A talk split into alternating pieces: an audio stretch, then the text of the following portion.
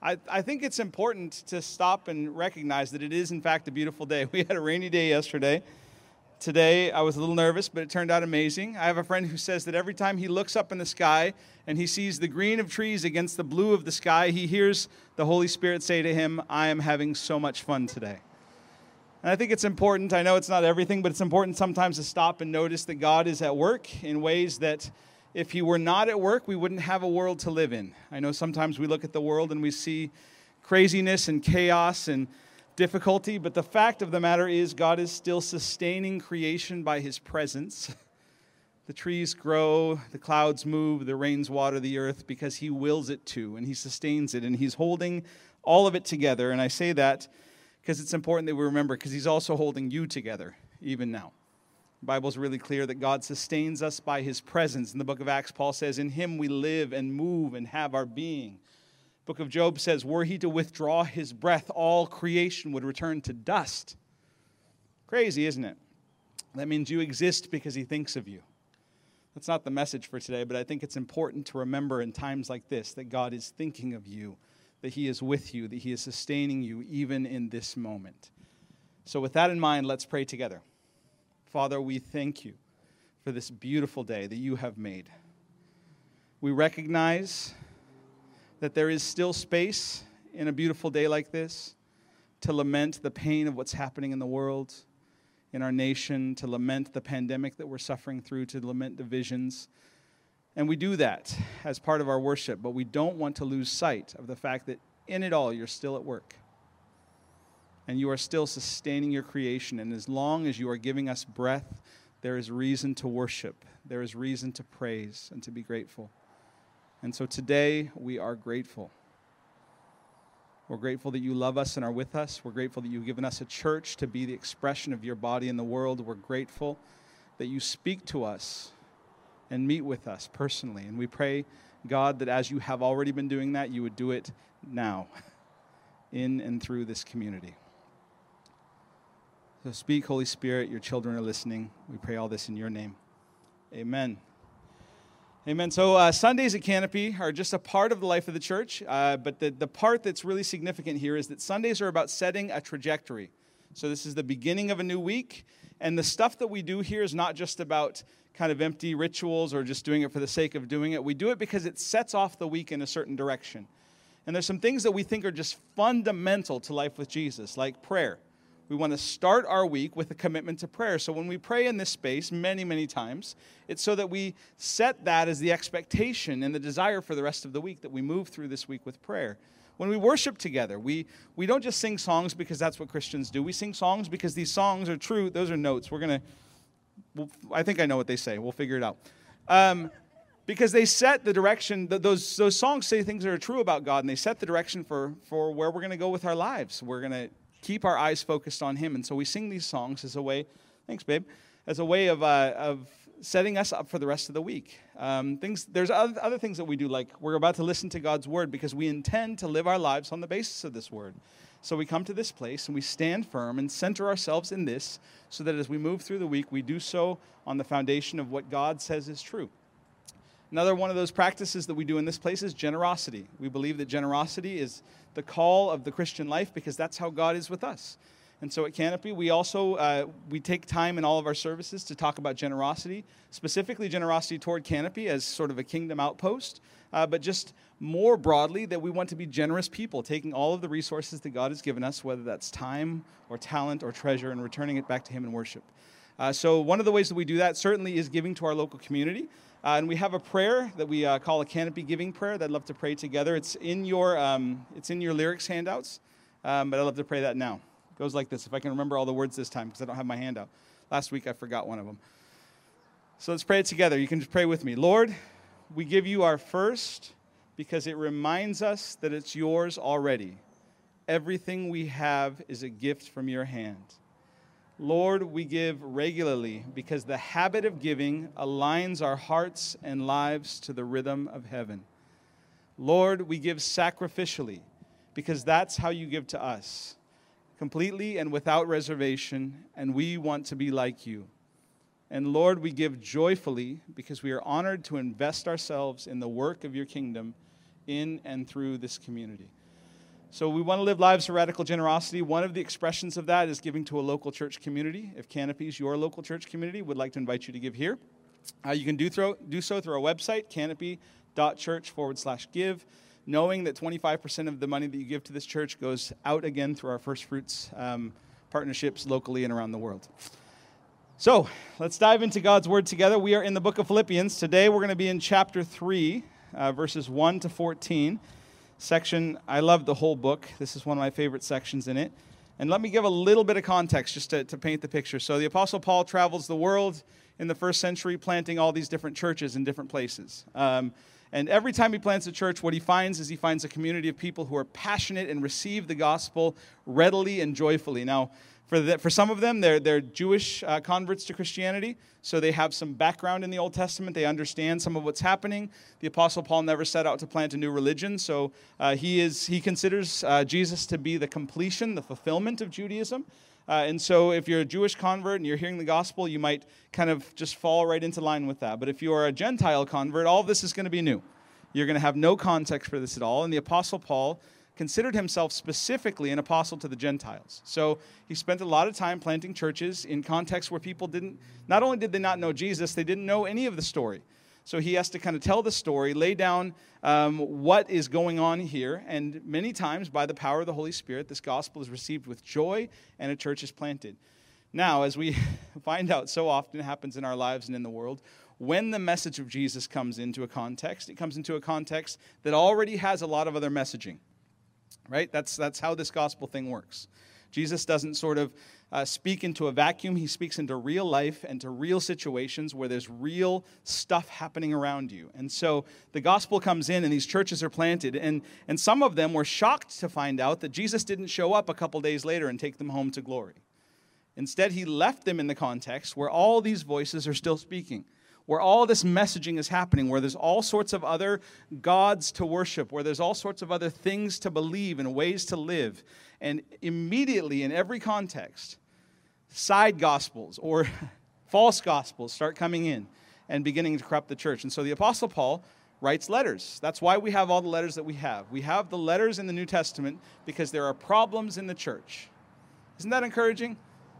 To know that every church from the very beginning has had its issues, has had its problems, and needs pastoral and apostolic guidance to keep on track. And so the Apostle Paul writes a letter. The one that we're reading today, one of the big issues that he dealt with really throughout his ministry, was kind of a funny one for us today.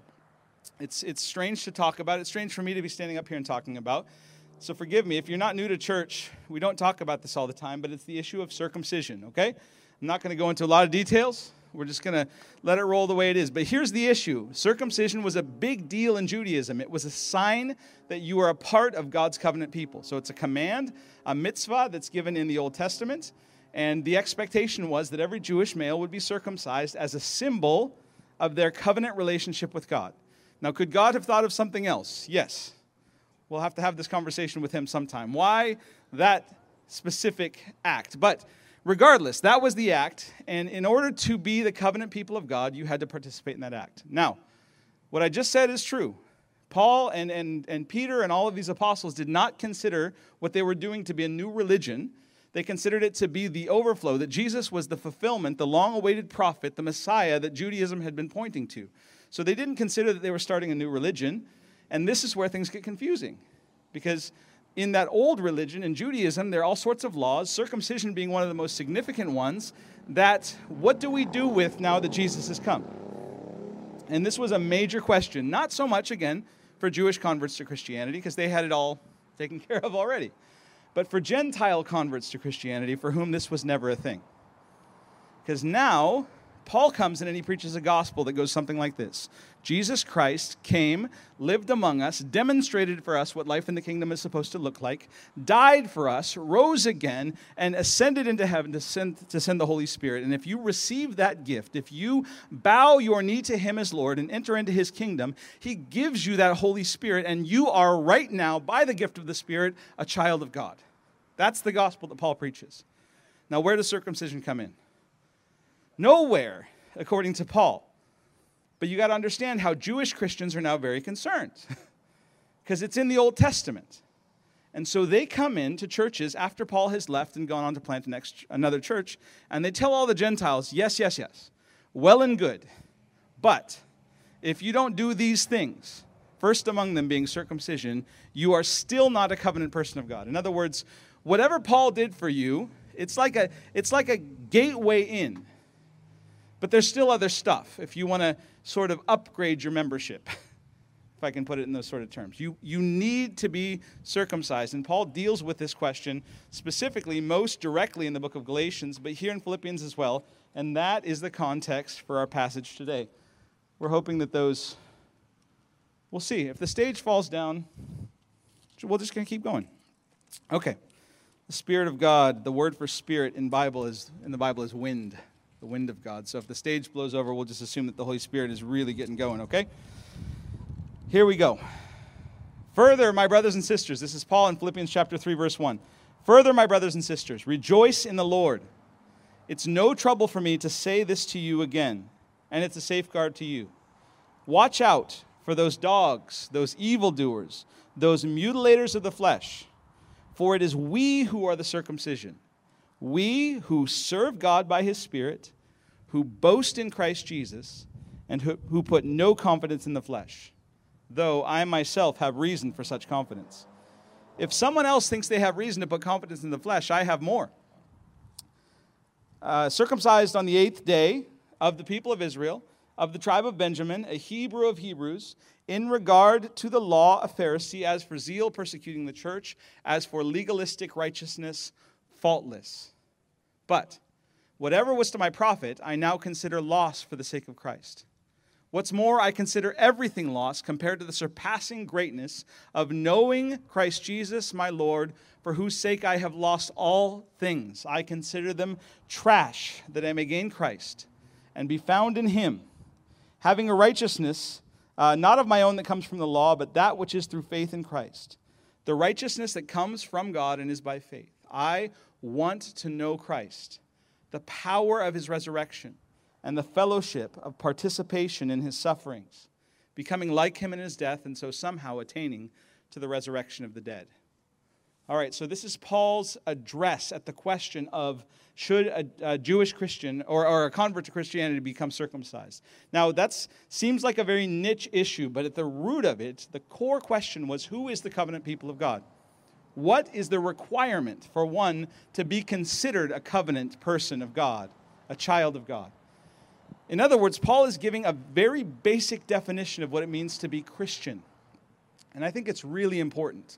I love that he does it here in one sentence. You know, if you're familiar with the book of Romans, he does, the book of Romans is this amazing unpacking of, of Christian theology that kind of spells out in 16 chapters what it means to be a Christian. But here in one sentence, Paul does the same thing. Here's the sentence. It's up in verse 2. He says that the true circumcision, the true people of God, are people who worship by the Spirit who boast in Christ Jesus and who put no confidence in the flesh. That's his definition of what it means to be Christian. And it's really important, I think, today, maybe more so than any time in the last uh, several generations, that we, as followers of Jesus, take a hard look at what it actually means to be a follower of Jesus. You know, that word Christian is one that, depending on who you ask, has all sorts of connotations. There are even some outside the church for sure, but even inside the church who argue that maybe that term has lost its usefulness because it has been so weighed down with baggage, with, with cultural baggage and political baggage and all sorts of other stuff, that, that now I think it's important for a church to rise up and say, okay, there's a whole lot of noise out there around this whole Christian thing. There's a whole lot of, of, of, conversation in the culture about what it means to be a church. And it's really important that if we want to have any sort of prophetic voice into culture, we know exactly what it is we're talking about. That we know who we are and what we're about. And there's going to be all sorts of questions of practice that rise out of, of, of our definition of Christian. There's, don't get me wrong, there's still a lot of complexity on what does it mean to, to to be a follower of Jesus in specific areas of our lives. In, in our relationships to finances, to other people, to, to politics, to, to different practices. There's all sorts of complex questions of application. But if we don't get the definitions, the roots right, then we're never going to be building what we want to build. Does that make sense? It's a question of trajectory, right? If you're building a rocket ship, the most important question is where are you going? Because if you don't answer that question, that sort of defining question of what is the mission, what's the purpose, then it doesn't matter what you build, you're never going to hit your target.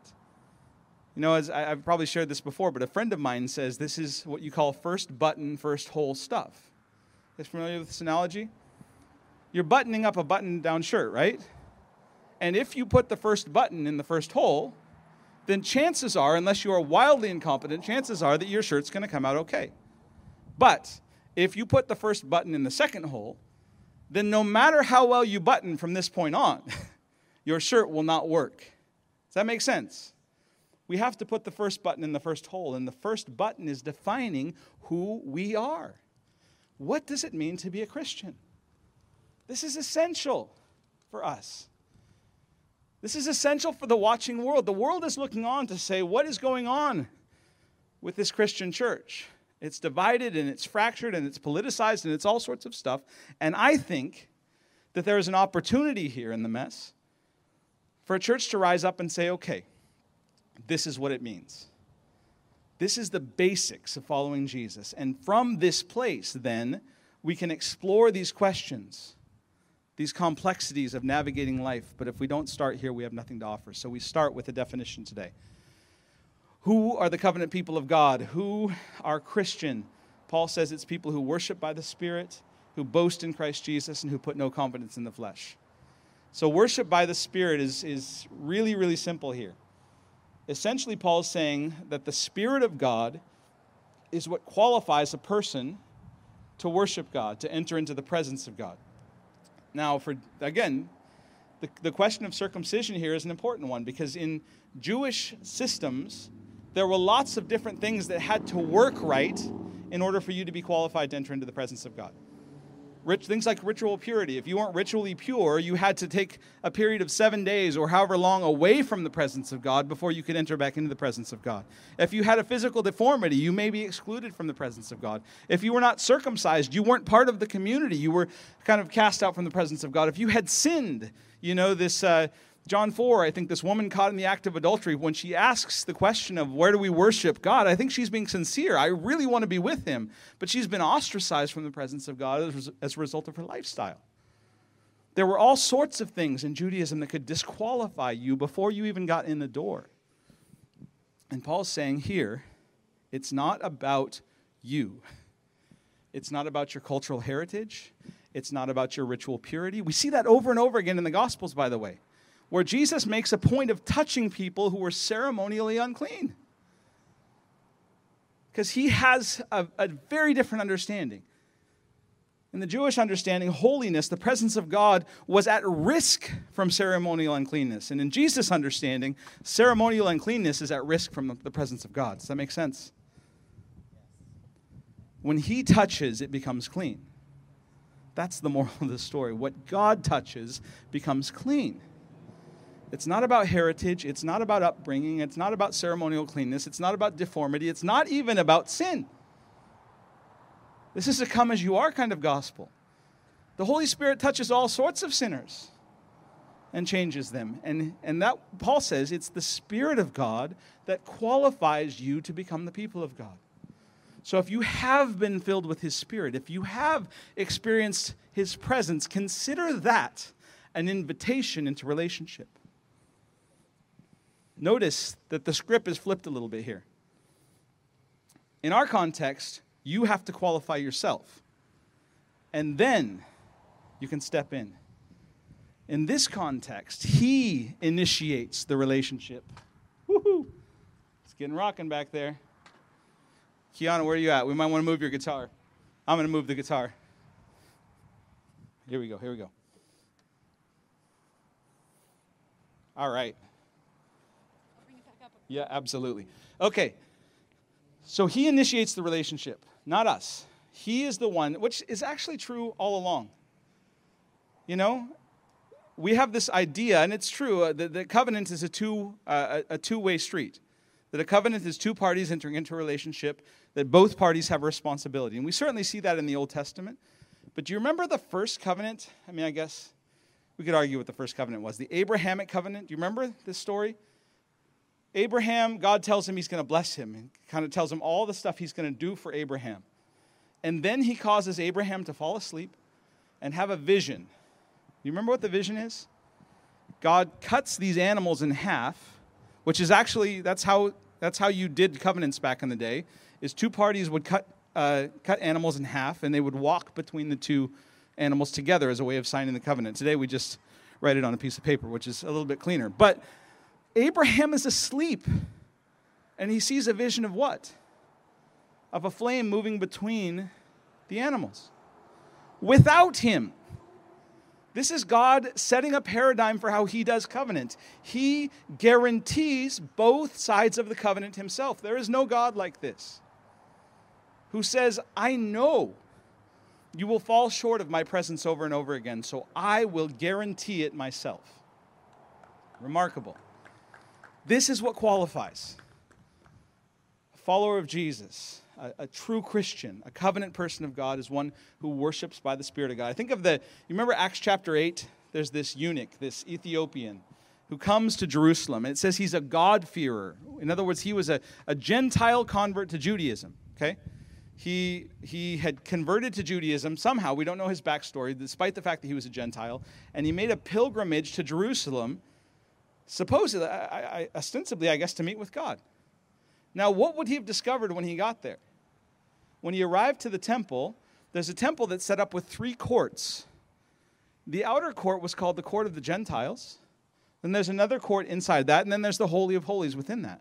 So, this man, by virtue of his upbringing, his heritage, would have been able to enter no closer than the court of the Gentiles to the presence of God that he had served and sought with faithfulness by virtue of his physical deformity, the fact that he's a eunuch, he wouldn't have even been able to get that far. He went from Ethiopia to, you know, 2,000 years ago, from Ethiopia to Jerusalem by chariot to meet with God, only to be barred from entry. Returning home, then, he meets with Philip and has this amazing conversation about Jesus, who has come and paid the price for him and now offers to send the Spirit. And they pull up to a body of water. And do you remember what the Ethiopian says? He says, Is there anything that can prevent me from being baptized? Do you hear what he's asking after his journey, after his epic, epic pilgrimage has ended in failure? He's asking, I've done this before. I have sought God wholeheartedly before, only to be turned away. Am I going to be turned away now? Philip's answer nothing. Nothing bars you from entry into the presence of God because who Jesus has qualified, no man can turn away. That we are people who worship by the Spirit of God at His initiative, at His leading, and this is fundamentally what it means to be Christian. It means you come as you are, not as you should be. Because you're never going to be as you should be. So if you find yourself today in a place of disqualification, I need to tell you something with all of the tenderness I can muster. That is not your right. You are not allowed to disqualify yourself any longer. Jesus has qualified you. And if you've known that truth before, if you received that truth before but have bought into a lie of disqualification, it's time to repent and come back to a God who qualifies you by his presence. And if you've never known that truth before, if you come in today in a place of disqualification, that's just the habit of life you've lived, and nobody's ever told you this before. Know that in this moment there's a God who's saying, You're keeping yourself away. I'm not holding you out at arm's length. Jesus says, I am the way. He says, I am the door. What is a Christian? It's one who enters through the door that has been flung wide open through no credits or qualification of our own. And then Paul goes on to say two other things. There, it goes, there it goes. All right? Daniel, you're on it, man. Thank you. Good, man. Thank you. We've got sandbags somewhere. I don't know if we want to pull those out. If somebody wants to, if you have Jake, if you, I don't know if you're bored back there, but they're behind the truck, between the truck and the container. Yeah, right back there. Perfect. Thank you. Sorry, we should have thought of that in advance. Run a tight ship around here. All right. Christian is someone who worships uh, by the Spirit, and then two things that are really a pair. He says, who boast in Jesus Christ and who put no confidence in the flesh. That's kind of two pairs of the same thing. Because what do you boast in? You boast in the thing that you're most confident about. Or maybe for some of us, the thing that we want to be confident about, but we're not actually confident about. But regardless, here we go, Paul. Come on. Let's give a hand to our sandbag people. Woo! That's 60 pounds that they're just hauling. Looks like nothing. Looks like nothing. Jose, those workouts have been doing, doing great. All right, thank you guys. Appreciate that. Yeah. All right. So you boast about the thing that you're most confident in. So what Paul's saying here is it's really two sides of the same coin. He's saying you want to put your confidence in this place and not in that place. So if what we just said is true, that Jesus is what qualifies you, that he's the one who sends the Spirit by whom we are brought into the presence of God, then Jesus is the thing you should be most confident about moving forward. Okay, because how many of you know that the Christian life is not just about a destination? So we can say that he has flung open the door and that, the, that it's wide open for us to walk through, but guess what's on the other side of that door? A road that we now walk, right? That's what Jesus says he says, what? He says, uh, uh, narrow is the gate and, and narrow the road that leads to life. So there's a gate and there's a road. It's not just about a destination. We don't walk through suddenly to find ourselves in glory. We walk through to find ourselves invited into a process of becoming who we now are already in Christ Jesus. Confusing sentence. Yes, He has done the work you are qualified for the presence of God by virtue of what Jesus has and by virtue of the Holy Spirit He sent you. Now, the task of living, because we still have to live, the task of living becomes becoming who we already are. Because when you get invited through that door and you walk through, you find that you are still in the same old place, but you're a new person and that you carry a whole lot of baggage with you that for whatever reason Jesus hadn't just snapped his fingers and gotten rid of. I love those, te- you guys know those stories, those testimony stories, where I used to struggle with this and then the Holy Spirit filled me and suddenly it was gone. You guys know those stories? I love those stories. But in my pastoral experience, it's like one in a hundred. The rest of the stuff, he says, okay, you're going to drag this for a while as you walk this narrow road and my grace is going to be sufficient.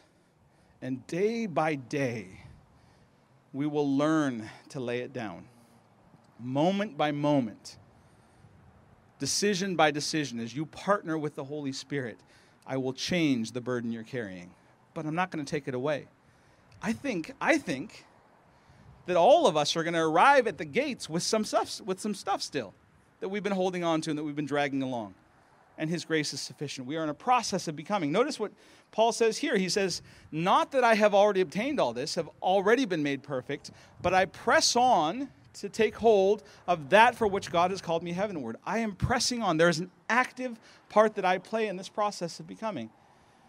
And it's not just about me, it's actually for the world around us too, because what would be the use if the answer was, you know, you become, I mean, I guess this is what some people are selling, but what, what would be the use to the world if the answer was if you become a follower of Jesus, suddenly all your problems will be gone? Well, then what happens when you have problems? Then Christians have nothing to say to anybody. You know, if Christians didn't struggle with the stuff that everybody else is struggling with, and by the, the grace and power of the Holy Spirit move through it in a different way, then what use would we be to the world?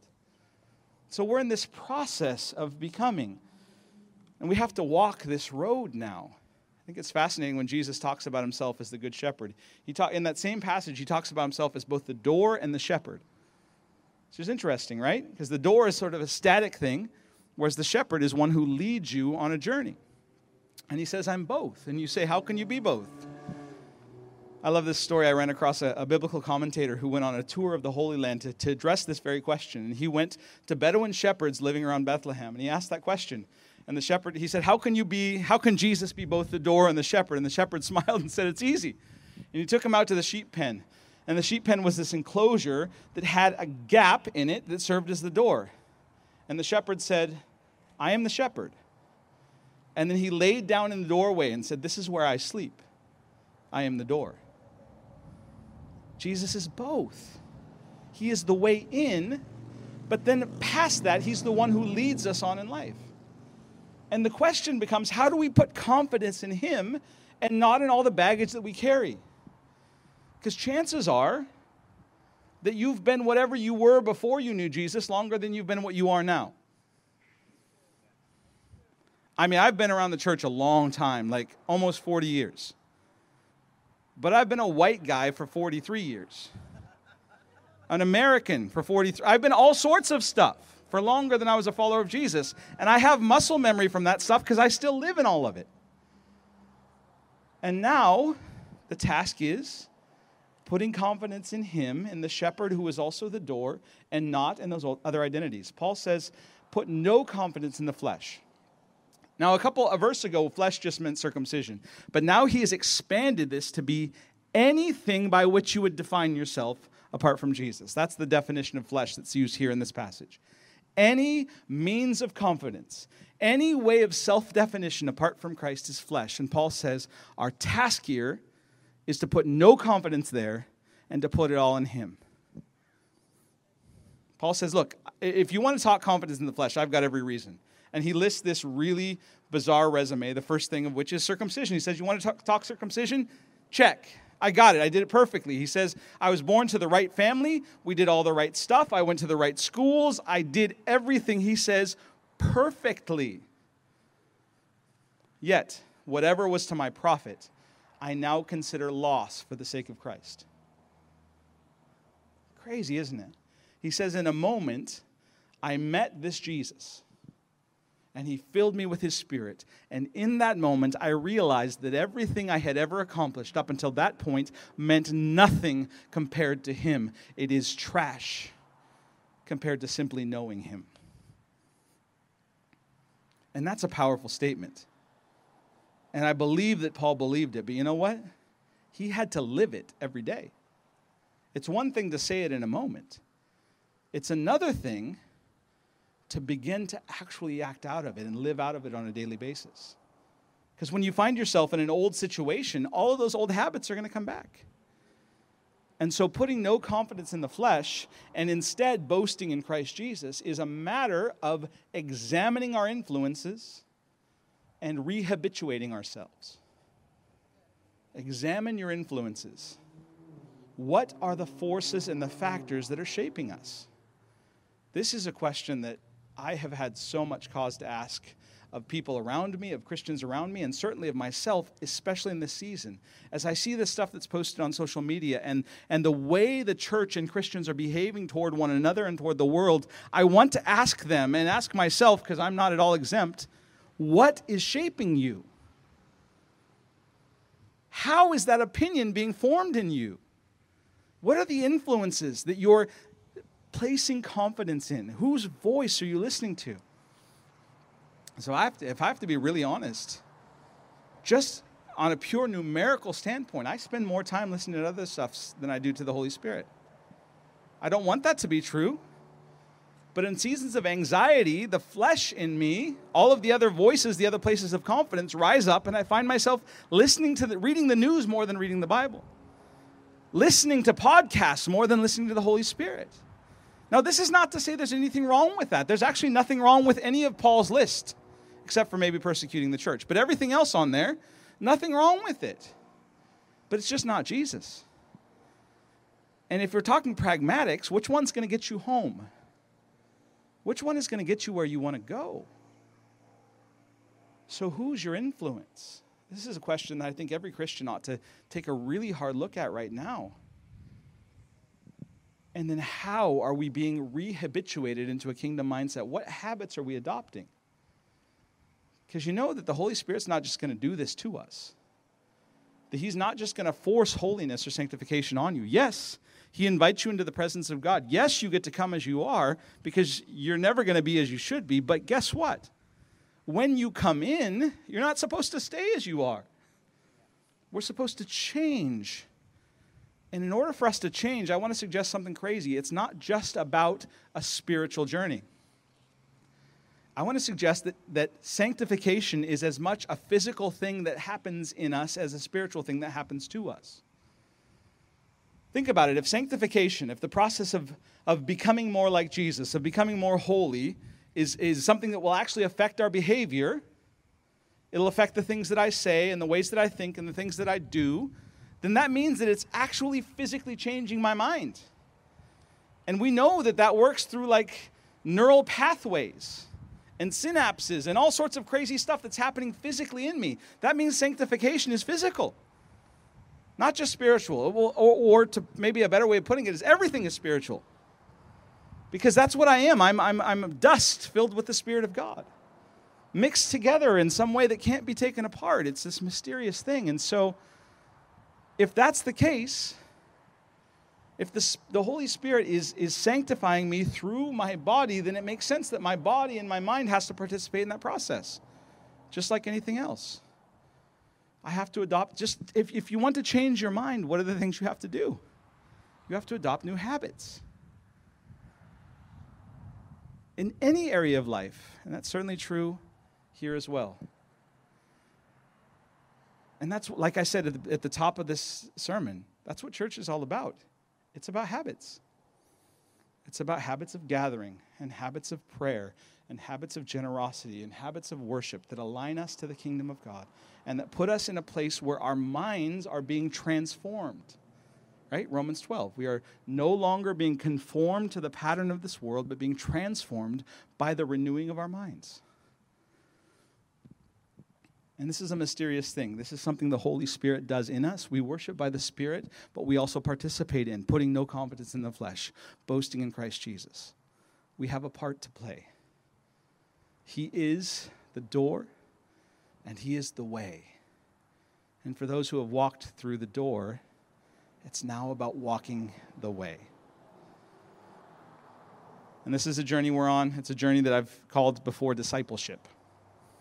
Because we've all been discipled by forces and are being actively discipled by forces that are not Christ. And now we need to be serious about our discipleship with Him if we have any hope of doing it differently. If we have any hope of walking the road well, of being of any use to the world around us. He is the door and He is the way. Would you pray with me? Jesus, we thank you that you have come to us at your initiative, that you have redeemed us and qualified us. And God, we again today receive that gift with gratitude. Some of us for the thousandth time, some of us maybe for the first time. We thank you that you have made a way for us. And now we ask you to help us to walk that way well in a world of competing influences, of lots and lots of opportunities to put confidence in something that can't hold our confidence. We ask that you teach us to walk the way well. Would you teach us rhythms and habits that keep us attuned to what you're doing? God, for those of us who are weary, and for whom a conversation about changing habits seems exhausting. Would you refresh us? Would you remind us that what you are offering here is not a heavy burden, but a light burden, one that leads to life? Father, I pray that this conversation today is invitational. And if it has not been in any way, then I pray, God, that, that whatever I said that wasn't invitational would be forgotten but in this moment, by the power and presence of your Spirit who is with us right here, right now, would you invite us to life, to walk the way? And through us, would you change the world?